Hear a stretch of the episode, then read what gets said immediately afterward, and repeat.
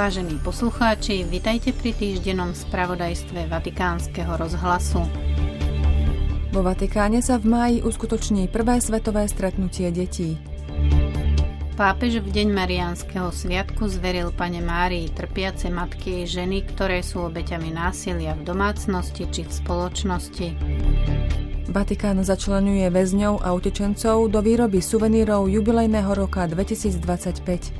Prehľad cirkevného diania 7 dní vo Vatikáne a vo svete vám v 10 minútach prinášajú Zuzana Klimanová a Miroslava Holubíková. Pápež František v piatok 8. decembra na slávnosť nepoškvrneného počatia Panny Márie oznámil, že 25. a 26. mája budúceho roka sa v Ríme uskutoční vôbec prvý svetový deň detí. Táto iniciatíva, ktorú zastrešuje Dikastérium pre kultúru a vzdelávanie, je odpoveďou na otázku, aký svet chceme odovzdať rastúcim deťom. Tak ako Ježiš, aj my chceme postaviť deti do centra pozornosti a starať sa o ne.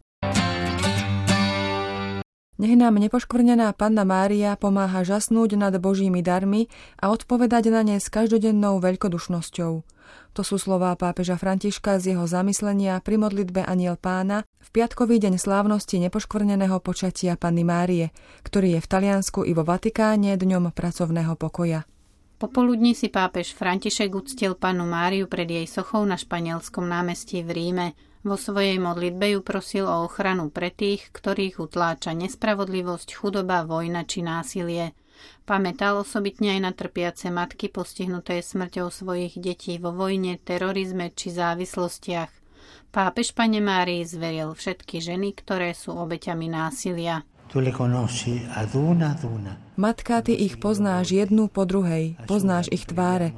Zotri prosíme ich slzy a slzy ich blízkych a nám pomôž, aby sme sa uberali cestou výchovy a očisťovania, aby sme rozpoznali násilie, ktoré sa skrýva v našich srdciach a mysliach, bojovali proti nemu a prosili Boha, aby nás ho zbavil. Svetý otec zároveň v bazilike Santa Maria Maggiore venoval pane Márii pred ikonou Salus Populi Romány tri zlaté ruže. Na námestí svätého Petra sa v dnešnú sobotu podvečer uskutoční inaugurácia Vianočného stromčeka a Betlehema. Tohtoročné zobrazenie narodenia pána na Vatikánskom námestí pripomenie 800. výročie prvej betlehemskej scény svätého Františka v Greču. 28-metrový strom pochádza z piemonskej obce Makra v provincii Cuneo na severe Talianska.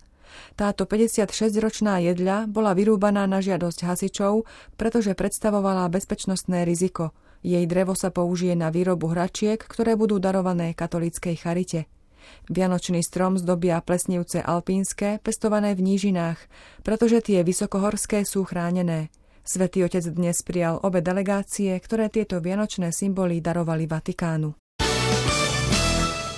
Obnovte spoločenstvo, zostaňte v katolíckej cirkvi. Dávajte si pozor, aby vás diabol nezlákal k tomu, aby ste sa premenili na sektu vyzýva pápež František vo svojom videoposolstve členom arcidiecézy Ernakulam Angamali sírsko-malabarskej cirkvi v Kerale, zverejnenom vo štvrtok 7. decembra.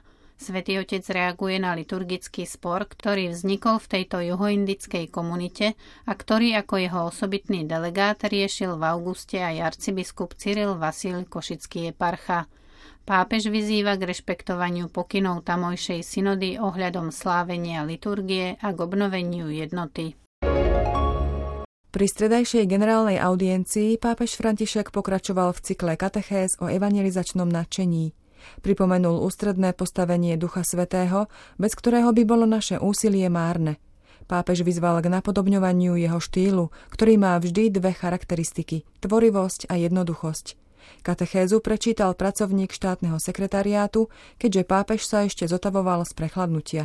Svetý otec v katechéze vyzýva, nechajme sa nadchnúť duchom svetým a vzývajme ho každý deň, nech je on počiatkom nášho bytia a nášho konania. Nech je na začiatku každej našej činnosti, stretnutia, zhromaždenia a ohlasovania.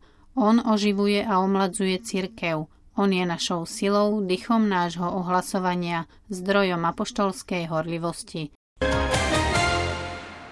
Je nevyhnutné, aby náboženstvá bez upadnutia do pasce synkretizmu išli dobrým príkladom a spolupracovali v prospech záujmov nášho sveta. Spomedzi nich sú dnes najdôležitejšie mier a klíma. Vyzval pápež František náboženských lídrov vo videoposolstve k otvoreniu tzv. pavilónu viery počas COP28 v Dubaji v uplynulú nedeľu.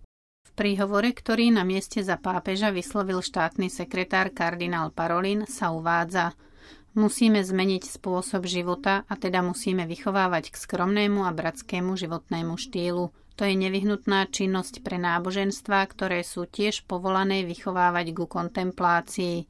Ako sa vysvetľuje v príhovore, mier a starostlivosť o stvorenie sú od seba vzájomne závislé.